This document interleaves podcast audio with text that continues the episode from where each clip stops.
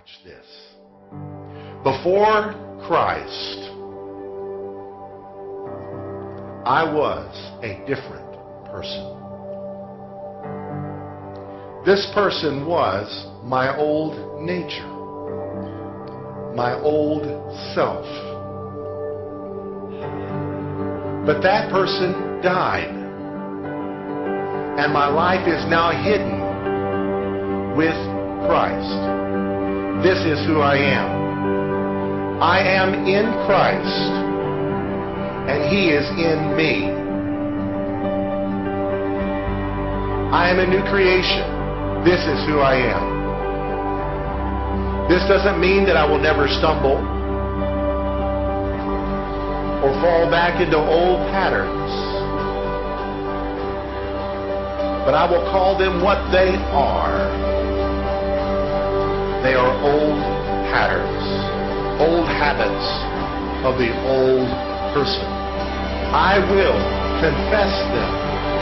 I will thank God for His forgiveness, and I will make amends, and then I will move on. This is who I am. Not because I'm taking sin lightly, but because I'm taking seriously who God says I am. Holy, pure, unstained, without blemish. Not because of anything I've done, but because of what God has done for me. He has wiped my slate clean. I am blameless before God. This is who I am. Therefore, shame has no place in my life. Because I am, this is who I am, a new creation. And all of the ugly parts of my story,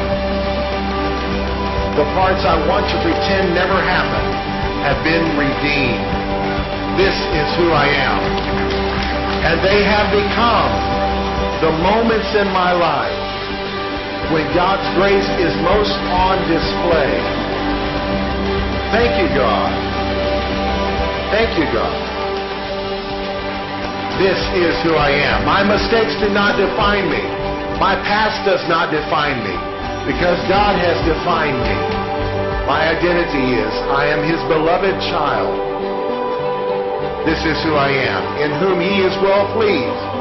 This is who I am. This is my identity.